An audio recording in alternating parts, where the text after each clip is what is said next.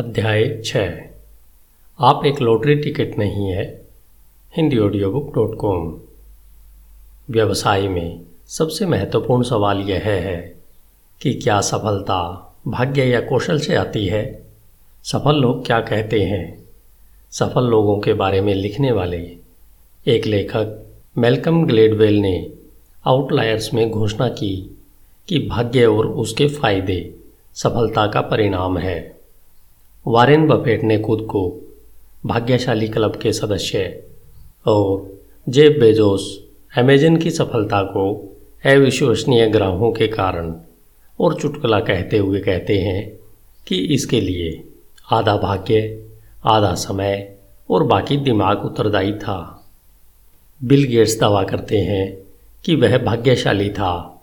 इसी कौशल के साथ पैदा हुआ था। शायद यह स्पष्ट नहीं है। कि यह वास्तव में संभव है या नहीं। शायद ये लोग रणनीतिक रूप से विनम्र थे। हालाँकि क्रमबद्ध इंटरप्रेनरशिप की घटना, सफलता की व्याख्या करने की हमारी प्रवृत्ति पर सवाल उठाने लगती है। सैकड़ों लोगों ने कई मिलियन डॉलर के व्यवसाय शुरू किए, लेकिन इनमें से कुछ ही मल्टी मिलियन डॉलर कंपनी बना पाई। जैसे स्टीव जॉब्स, जैक डोरेस और एलन मस्क आदि। अगर सफलता ज़्यादातर भाग्य के कारण मिलती तो शायद इस प्रकार के उद्यमियों का अस्तित्व ही नहीं होता। जनवरी 2013 में ट्विटर और स्क्वायर के संस्थापक जैक डोरेस ने अपने दो मिलियन फॉलोअर्स को ट्वीट किया। सफलता कभी अचानक नहीं मिलती। अधिकांश जवाब स्पष्ट रूप से नकारात्मक थे। द अटलांटिक में ट्विटर का संदर्भ देते हुए रिपोर्टर एलेक्सिस मैड्रिगल ने उनके ट्वीट का जवाब देते हुए लिखा था कि बहुत से इंग्लिश पुरुषों ने कहा, सफलता कभी अचानक नहीं मिलती है। यह सच है कि पहले से ही सफल लोगों के पास नई चीज़ें करने के लिए समय, नेटवर्क, धन और अनुभव है। लेकिन शायद हमने उन्हें खारिज करने में बहुत जल्दी कर दी, जो अपनी योजना के अनुसार सफल हुए हैं। क्या इस बहस को निष्पक्ष रूप से सुलझाने का कोई तरीका है? दुर्भाग्य से कोई तरीका नहीं है, क्योंकि कंपनियाँ एक्सपेरिमेंट नहीं है। उदाहरण के लिए, हमें फेसबुक के बारे में साइंटिफिक उत्तर पाने के लिए 2004 में पीछे जाना होगा, और दुनिया की एक हज़ार कॉपी बनानी होगी, और प्रत्येक कॉपी में फेसबुक को फिर से शुरू करना होगा, ताकि यह देखा जाए कि यह कितनी बार सफल होगा। लेकिन यह प्रयोग असंभव है। प्रत्येक कंपनी अद्वितीय परिस्थितियों में शुरू होती है और हर कंपनी केवल एक बार शुरू होती है। जब सैंपल एक होता है तो आंकड़े काम नहीं करते। बीसवीं शताब्दी के उत्तरार्ध में ज्ञान के पुनर्जागरण के साथ किस्मत को महारत, प्रभुत्व और नियंत्रित करने वाली माना जाती थी। हर कोई इस बात पर सहमत था कि आपको वह करना चाहिए जो आप कर सकते हैं। उस पर ध्यान केंद्रित न करें जो आप नहीं कर सकते। राल्फ वाल्डो इमर्शन ने इस प्रकृति पर लिखा है, कमज़ोर इंसान भाग्य और परिस्थितियों में विश्वास करते हैं और मज़बूत इंसान कारण और प्रभाव में विश्वास करते हैं। 1912 में उसके बाद दक्षिण ध्रुव तक पहुँचने वाले पहले खोजकर्ता रोल्ड अमुंडसेन ने लिखा, विजय उनका इंतज़ार कर रही है, जिनके पास कुछ करने का हौसला है, जिसे लोग भाग्य कहते हैं। कोई भी कह सकता है कि दुर्भाग्य मौजूद नहीं था, लेकिन पहले की पीढ़ियों ने अपना भाग्य बनाने के लिए कड़ी मेहनत में विश्वास किया। अगर आपको लगता है कि आपका जीवन बस एक करिश्माई घटना से बदलने वाला है तो इस पुस्तक को क्यों पढ़ा जाए? यदि आप लॉटरी जीतने वाले लोगों के बारे में कहानियाँ पढ़ रहे हैं तो स्टार्टअप के बारे में सीखना बेकार है। कहानियाँ आपको बता सकती हैं कि उन्होंने अपने जादुई कर्तव्य कैसे किए, लेकिन यह नहीं बता सकती कि कैसे जीता जाए। जब हम इस तरह के ऐतिहासिक प्रश्नों पर बहस करते हैं तो भाग्य को भूतकाल में दर्शाया जाता है। भविष्य के बारे में और भी महत्वपूर्ण प्रश्न है। क्या यह डिज़ाइन और चांस का मामला है? क्या आप अपना भविष्य नियंत्रित कर सकते हैं? आप भविष्य को स्थिर मानते हैं या अनिश्चित? यदि आप भविष्य को मानते हैं तो इसे आप समझने और आकार देने के लिए पहले से ही काम पर लगे होंगे। लेकिन अगर आप भविष्य को अनिश्चित समझते हैं तो आप इसे आकार देने की कोशिश करना छोड़ देंगे। भविष्य के अनिश्चित दृष्टिकोण बताते हैं। कि आज हमारी दुनिया में सबसे अधिक निष्क्रिय क्या है। जब लोगों के पास ठोस योजनाओं की कमी होती है तो वे विभिन्न विकल्पों के पोर्टफोलियो इकट्ठा करने के लिए औपचारिक नियमों का उपयोग करते हैं। यह आज के अमेरिकियों के व्यवहार का वर्णन करता है। मिडिल स्कूल में हमें अतिरिक्त पाठ्यक्रम गतिविधियाँ करने के लिए प्रोत्साहित किया जाता है। हाई स्कूल में महत्वाकांक्षी छात्र सब कुछ जानने के लिए और भी कठिन प्रतिस्पर्धा करते हैं। जब तक एक छात्र कॉलेज जाता है, तब तक वह एक दशक में पूरी तरह से अज्ञात भविष्य के लिए तैयार हो जाता है। आखिरकार विशेष रूप से कुछ भी नहीं बनता। इसके विपरीत, एक दृढ़ संकल्पवान इंसान अनेक तरफ़ ध्यान भटकाने की बजाय एक लक्ष्य चुनता है। कुछ अलग करने के लिए अथक काम करने की बजाय वह एक मोनोपली बनाने का वास्तविक प्रयास करता है। युवा लोग आज ऐसा नहीं कर रहे हैं, क्योंकि उनके चारों ओर हर कोई एक निश्चित दुनिया में विश्वास खो चुका है। इसलिए कोई भी केवल एक विषय में उत्कृष्टता प्राप्त करने के लिए शिक्षा नहीं ले रहा है। वह तो बस विकल्पों को चमड़े की गेंद की तरह लपकता है और इसके बाद दूसरे विकल्प आने पर पहले को छोड़ उसे लपकने के चक्कर में रहता है। आप भविष्य के बेहतर या बदतर होने की कल्पना कर सकते हैं। आशावादी लोग भविष्य का स्वागत करते हैं और निराशावादी से डरते हैं। इन सभी संभावनाओं को देखने के बाद चार प्रकार के विचार उत्पन्न होते हैं। पहला, अनिश्चित निराशावाद। प्रत्येक संस्कृति में और पूरे इतिहास में कुछ स्वर्णयुग और लगभग सभी लोगों की अवनति की व निराशावाद की कहानियाँ होती है। आज भी निराशावाद दुनिया के विशाल हिस्सों पर हावी है। गंभीर निराशावादी समय में भी एक उम्मीद की किरण हमेशा मौजूद रहती है। लेकिन हमें पता नहीं कि इसे कैसे पहचाना जाए। यह यूरोप के 1970 के दशक का वर्णन करता है, जब महाद्वीप अप्रत्यक्ष नौकरशाही का शिकार हो गया। आज पूरा यूरोजोन धीमी गति से संकट में जा रहा है और इसका कोई भी बारिश नहीं है। यूरोपियन सेंट्रल बैंक सुधार के लिए कुछ भी नहीं कर रहा है। यूएस ट्रेजरी ने डॉलर पर ईश्वर में हमें विश्वास है प्रिंट किया है। ईसीबी यूरो पर kick the can down the road भी प्रिंट कर सकता है। यूरोपियन लोग घटनाओं पर ऐसे प्रतिक्रिया करते हैं जैसे वे उम्मीद करते हैं कि चीज़ें और भी अधिक खराब होने जा रही हैं। अनिश्चित निराशावादी यह नहीं जान सकते कि अपरिहार्य गिरावट तेज होगी या धीमी, विनाशकारी होगी या क्रमिक होगी।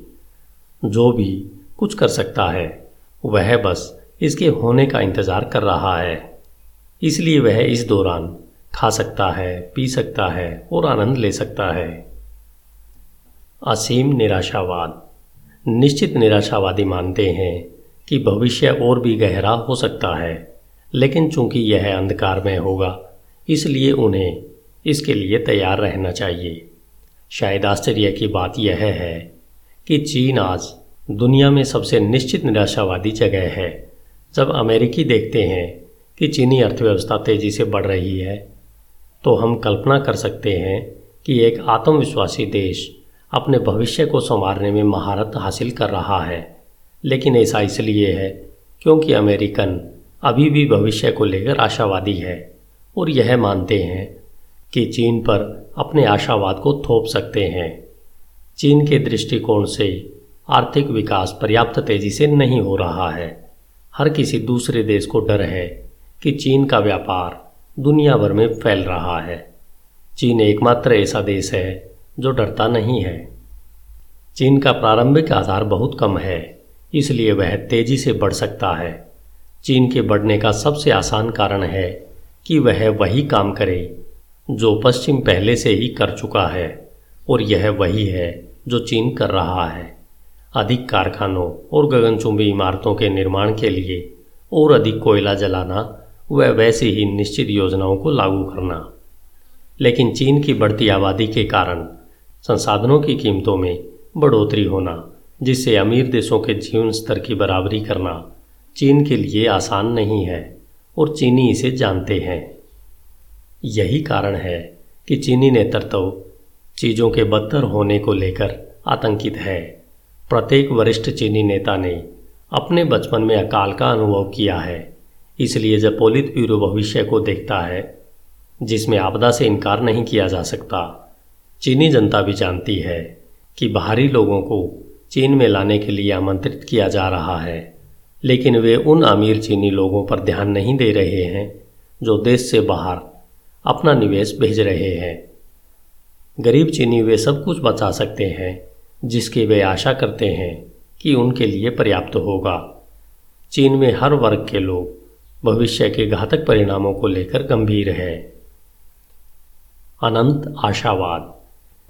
एक निश्चित आशावादी का भविष्य उज्जवल होगा। यदि उसके पास भविष्य की योजना है और वह इसे बेहतर बनाने के लिए काम करता है, सत्रहवीं शताब्दी से 1950 और 60 के दशक तक निश्चित आशावादियों ने पश्चिमी दुनिया का नेतृत्व किया।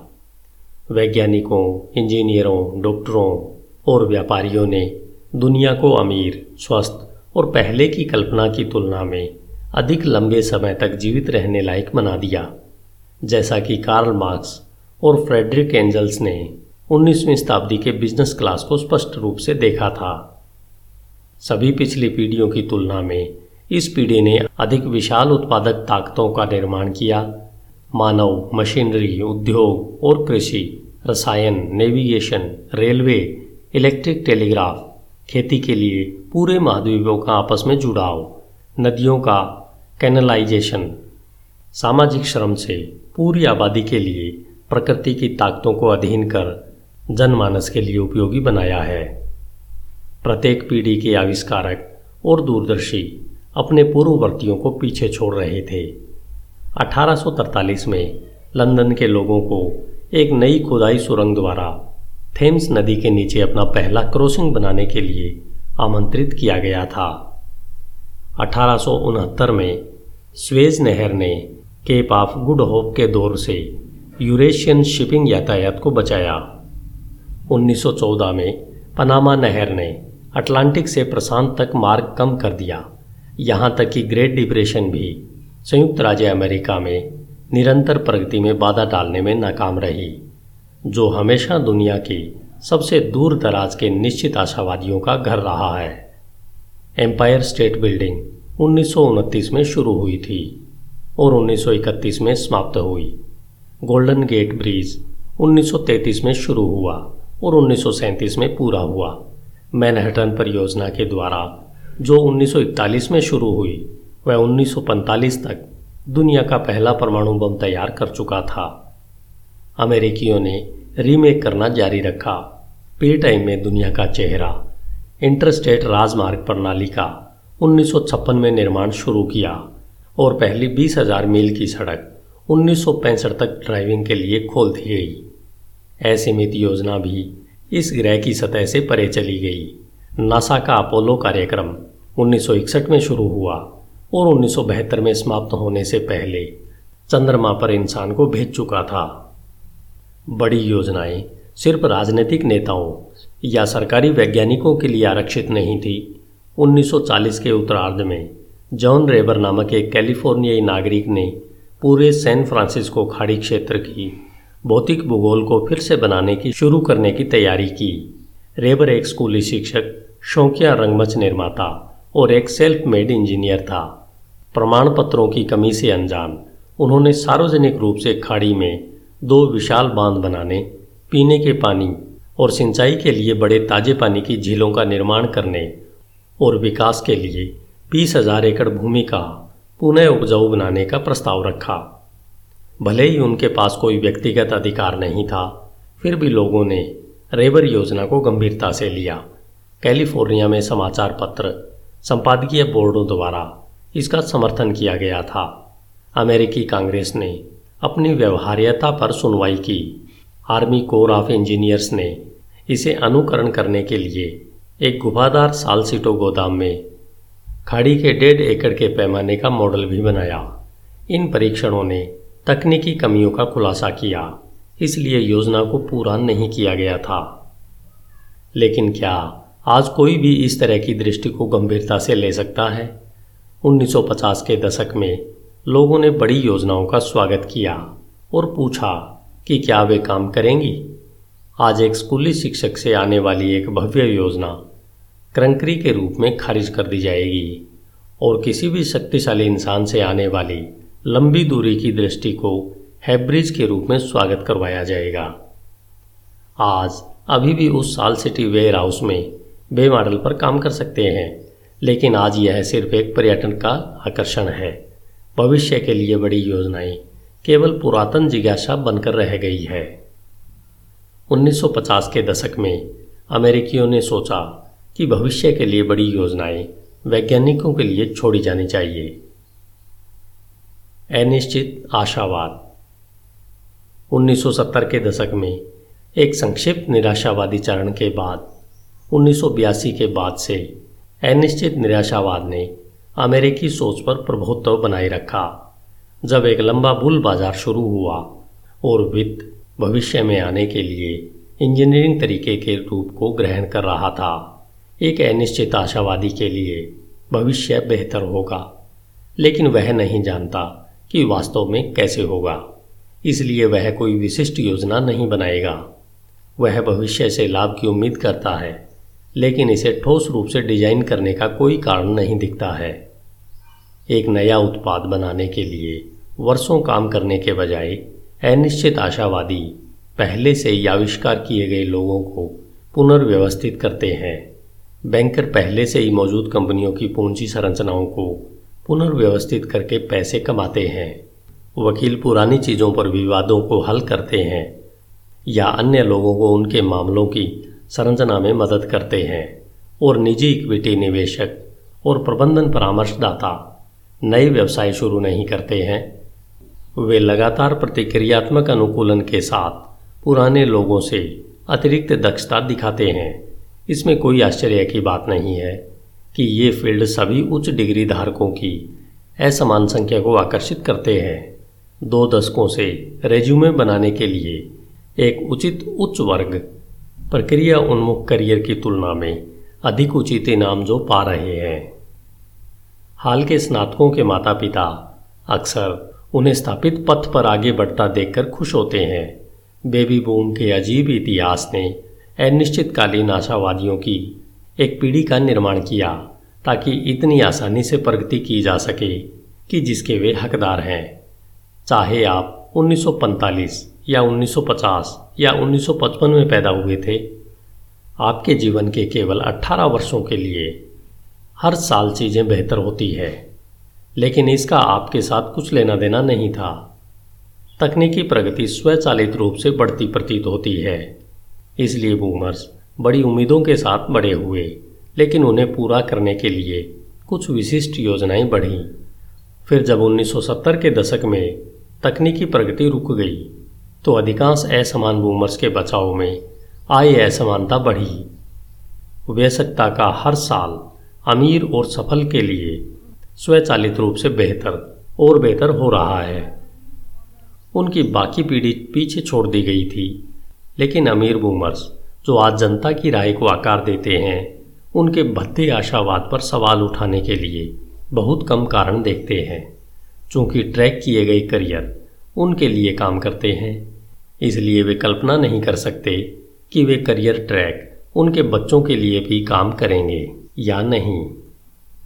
मेलकम ग्लैडवेल का कहना है कि आप अपने भाग्यशाली व्यक्तिगत संदर्भ को समझे बिना बिल गेट्स की सफलता को समझ नहीं सकते।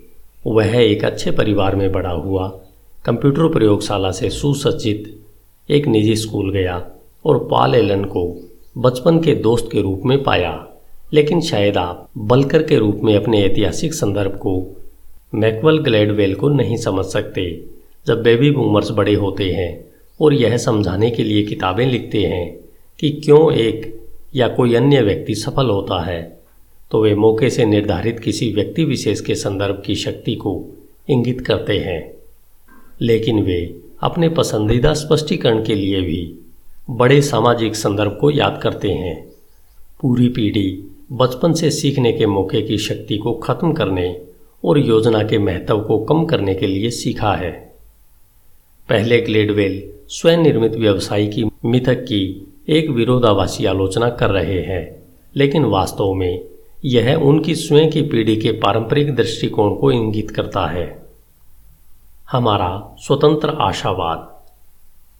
एक निश्चित आशावादी भविष्य के लिए इंजीनियरों को अंतरिक्ष में आवास और पानी के नीचे शहरों और बस्तियों को डिज़ाइन करने की आवश्यकता है और एक अनिश्चित आशावादी भविष्य अधिक बैंकरों और वकीलों को आगमन के लिए कहता है।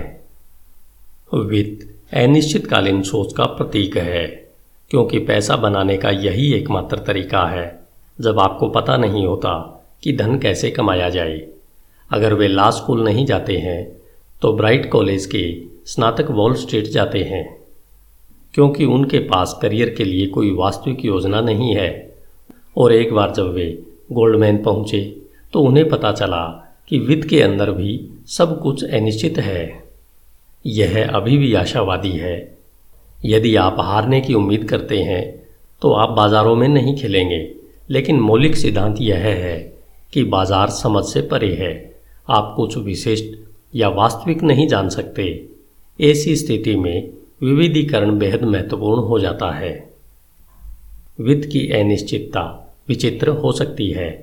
इस बारे में सोचे कि सफल उद्यमी जब अपनी कंपनी को बेचते हैं तो उस समय क्या होता है? वे पैसे के साथ क्या करते हैं? यह वित्तीय दुनिया में इस तरह दिखता है। संस्थापकों को यह पता नहीं होता कि अब इसके साथ क्या करना है। इसलिए वे इसे एक बड़े बैंक को दे देते हैं। बैंकरों को यह पता नहीं होता कि इसके साथ क्या करना है। इसलिए वे इसे संस्थागत निवेशकों के पोर्टफोलियो में डाइवर्सिफाई कर फैलाते हैं। संस्थागत निवेशकों को पता नहीं है कि उनकी इस पूंजी के साथ क्या करना है।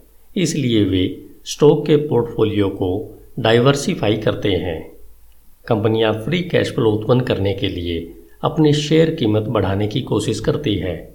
वे लाभांश जारी करते हैं और शेयर वापस खरीदते हैं और इसी चक्र को दोहराते हैं। किसी भी समय श्रृंखला में किसी को भी पता नहीं है कि असली अर्थव्यवस्था में पैसे के साथ क्या करना है। लेकिन एक अनिश्चित दुनिया में लोग वास्तव में असीमित विकल्प पसंद करते हैं। आप जो कर सकते हैं, धन उससे अधिक मूल्यवान है। पैसा केवल निश्चित भविष्य ही पैसे को खत्म करने का साधन होता है। यह खुद खत्म नहीं होता।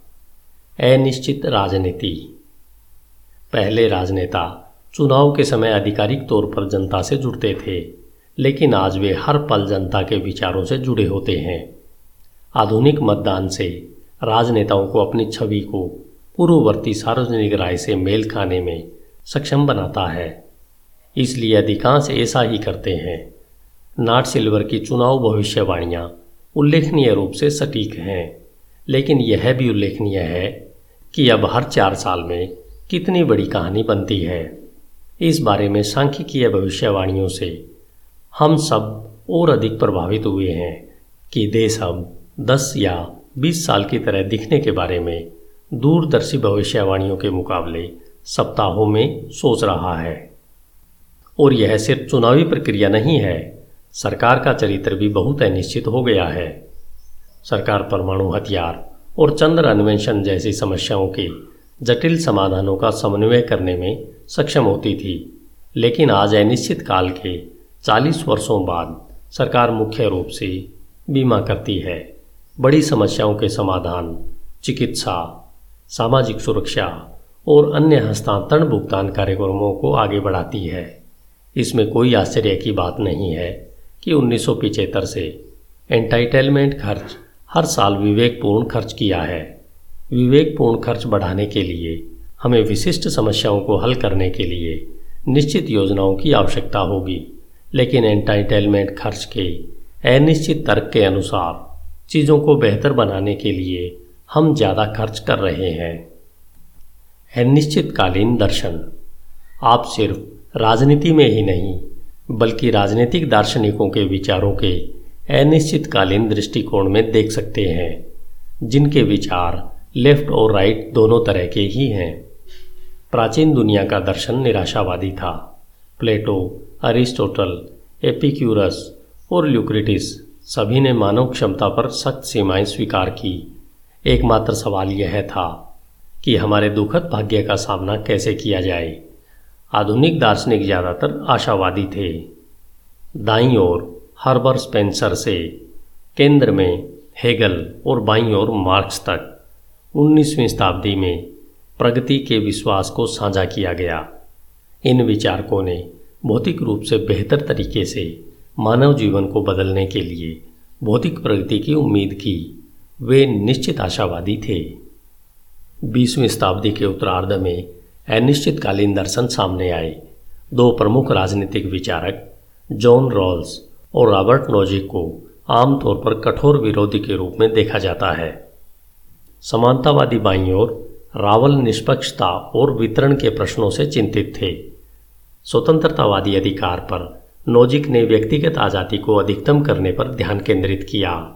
वे दोनों मानते थे कि लोग शांति से एक दूसरे के साथ मिल सकते हैं।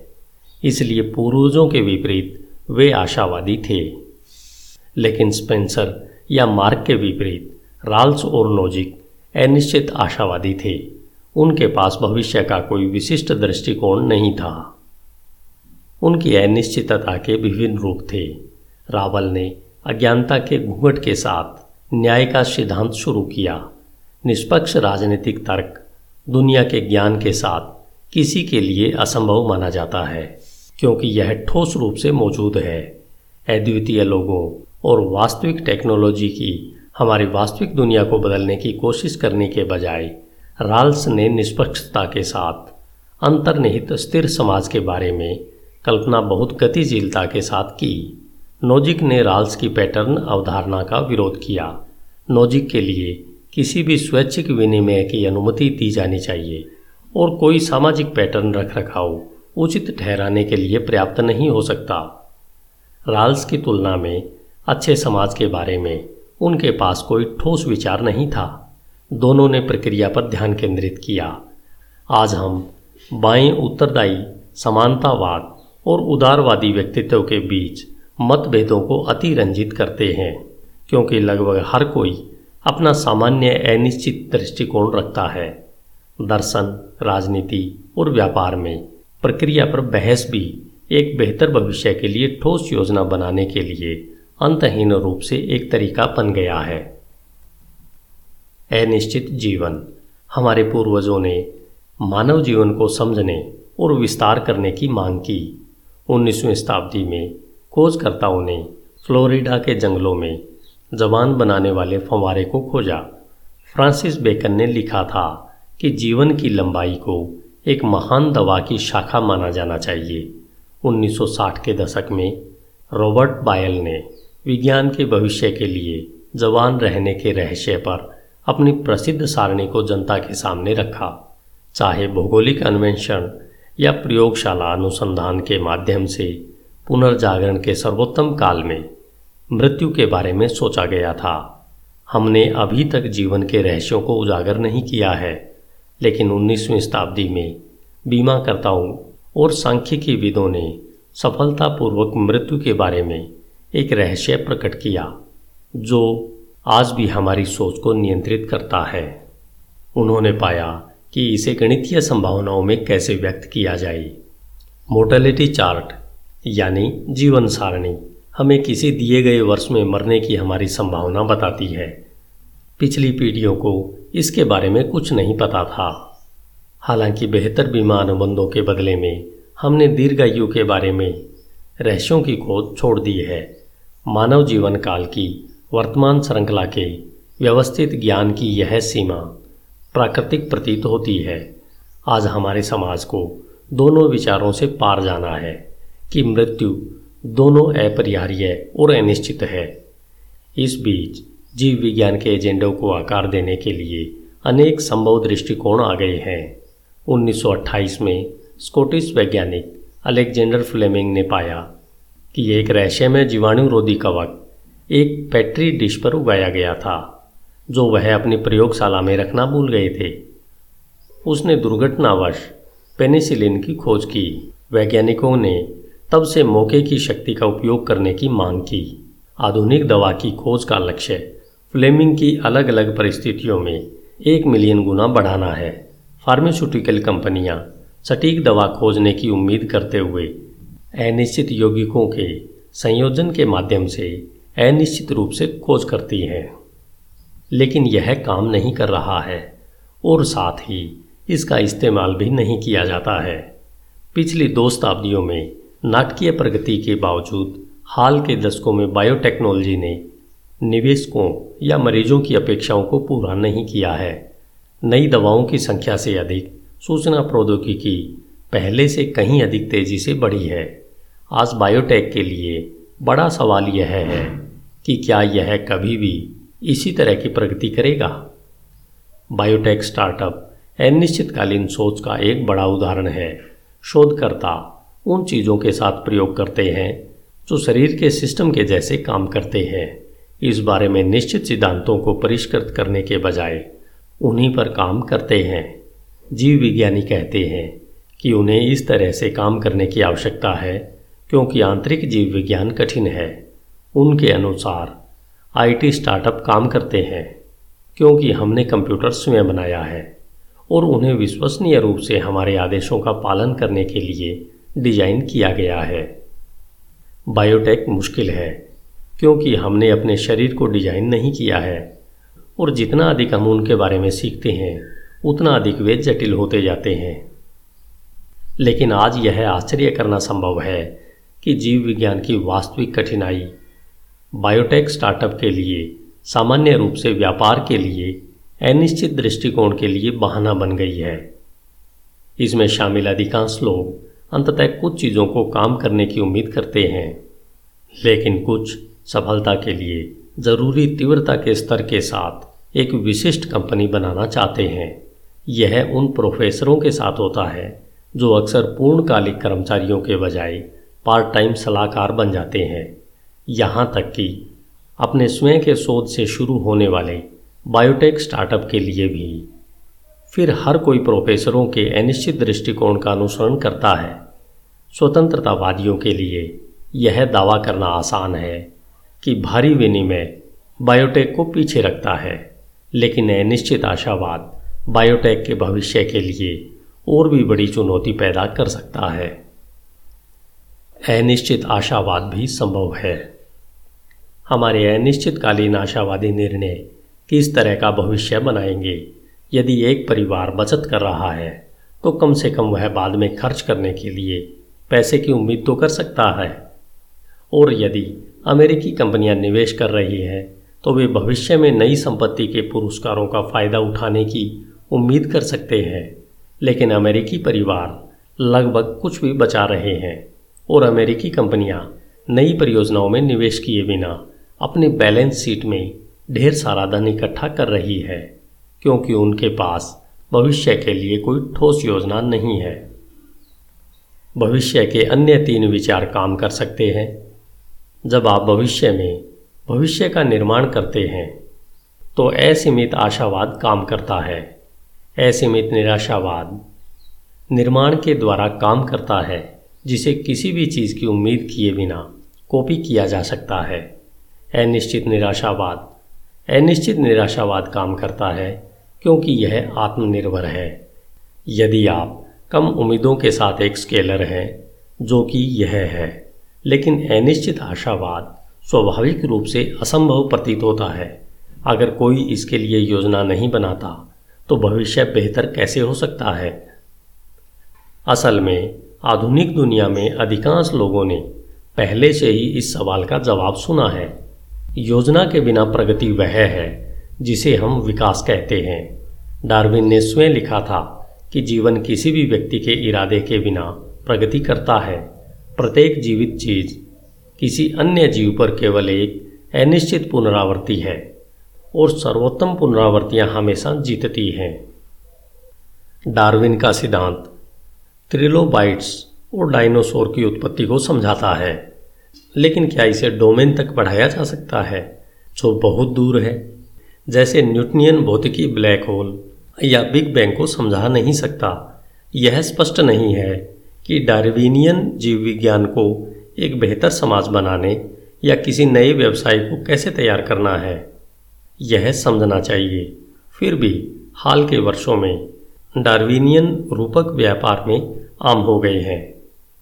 पत्रकार प्रतिस्पर्धी बाज़ार में कॉरपोरेट अस्तित्व के लिए प्रतियोगी परिस्थितिक तंत्र में शब्दावली अस्तित्व का आकलन करते हैं। इसलिए डिजिटल डार्विनवाद डॉट कॉम डार्विनवाद और क्लिक वेस्ट का उत्तरजीविता जैसे शीर्षक बन गए हैं। यहाँ तक कि इंजीनियरिंग संचालित सिलिकॉन घाटी में भी इस पल के बजवर्ड एक छोटा स्टार्टअप बनाने के लिए कहते हैं, जो जिसे हमेशा बदलते पर्यावरण के लिए अनुकूलित और विकसित कर सकते हैं। उद्यमियों को बताया जाएगा कि कुछ भी पहले से ही ज्ञात नहीं किया जा सकता है। हमें यह जानना चाहिए कि ग्राहक क्या चाहते हैं। वे न्यूनतम व्यवहार्य उत्पाद से अधिक कुछ नहीं बनाते हैं और सफलता के लिए अपना रास्ता फिर से शुरू करते हैं। लेकिन छोटी शुरुआत एक प्रणाली है, लक्ष्य नहीं। पहले से मौजूद चीज़ों में छोटे बदलाव करना आपको स्थानीय अधिकतम ले जा सकता है, लेकिन यह आपको वैश्विक अधिकतम खोजने में मदद नहीं करेगा। आप एक ऐप का सबसे अच्छा संस्करण बना सकते हैं, जो लोगों को अपने आईफोन से टॉयलेट पेपर ऑर्डर करने देता है, लेकिन एक बोल्ड प्लान के बिना पुनरावर्ती आपको ज़ीरो से एक तक नहीं ले जा पाएगा। यह कंपनी अनिश्चितकालीन आशावादी के लिए सबसे अजीब जगह है। आपको ऐसा करने की योजना के बिना अपने व्यवसाय को सफल होने की उम्मीद क्यों करनी चाहिए? डार्विनवाद अन्य संदर्भों में एक अच्छा सिद्धांत हो सकता है, लेकिन स्टार्टअप में बुद्धिमान डिज़ाइन सबसे अच्छा काम करता है। डिज़ाइन की वापसी। इस मौके पर डिज़ाइन को प्राथमिकता देने का क्या अर्थ होगा? आज अच्छी डिज़ाइन, एक सौंदर्य अनिवार्यता है। यह सच है कि हर महान उद्यमी पहले और सबसे पहले एक डिज़ाइनर है। कोई भी जिसने आई डिवाइस या मैकबुक को देखा है, उसने दृश्य और अनुभवी पूर्णता के साथ स्टीव जॉब के जुनून का नतीजा महसूस किया है। लेकिन नौकरियों से सीखने के लिए सबसे महत्वपूर्ण सबक सौंदर्य शास्त्र से कोई लेना देना नहीं है।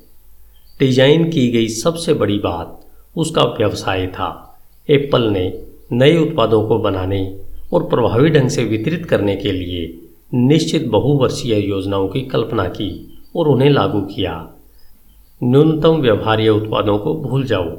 जब से उन्होंने 1976 में एप्पल शुरू किया, जॉब्स ने देखा कि आप सावधानीपूर्वक योजना के माध्यम से दुनिया को बदल सकते हैं। न कि फोकस समूह प्रतिक्रिया को सुनकर या दूसरों की सफलताओं की नकल बनाकर।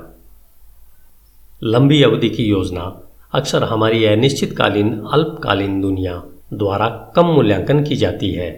जब पहला ई पार्ट अक्टूबर 2001 में जारी किया गया था तो उद्योग विश्लेषकों के द्वारा मैकिनतोस को उपयोगकर्ताओं के लिए एक अच्छी सुविधा से अधिक नहीं देखा जा सकता था, जो दुनिया के बाकी हिस्सों में कोई फ़र्क नहीं डालेगा।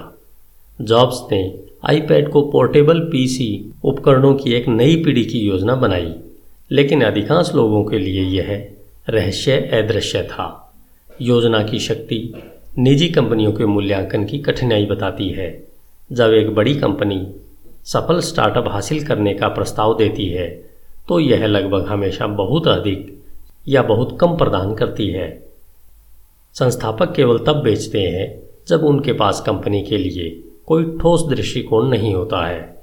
इस मामले में अधिक अधिग्रहणकर्ता शायद अधिक भुगतान करता है। मज़बूत योजनाओं के साथ निश्चित संस्थापक बेचते नहीं है, जिसका मतलब है कि प्रस्ताव पर्याप्त नहीं था। जब याहू ने जुलाई 2006 में एक बिलियन डॉलर में फेसबुक को खरीदने की पेशकश की, तब मैंने सोचा कि हमें कम से कम इस पर विचार करना चाहिए। लेकिन मार्क जूबरकर बोर्ड की बैठक में चले गए और घोषणा की। ठीक है दोस्तों, यह सिर्फ़ एक औपचारिकता है। इसे दस मिनट से अधिक समय नहीं लेना चाहिए। हम स्पष्ट रूप से इसे बेचने नहीं जा रहे हैं।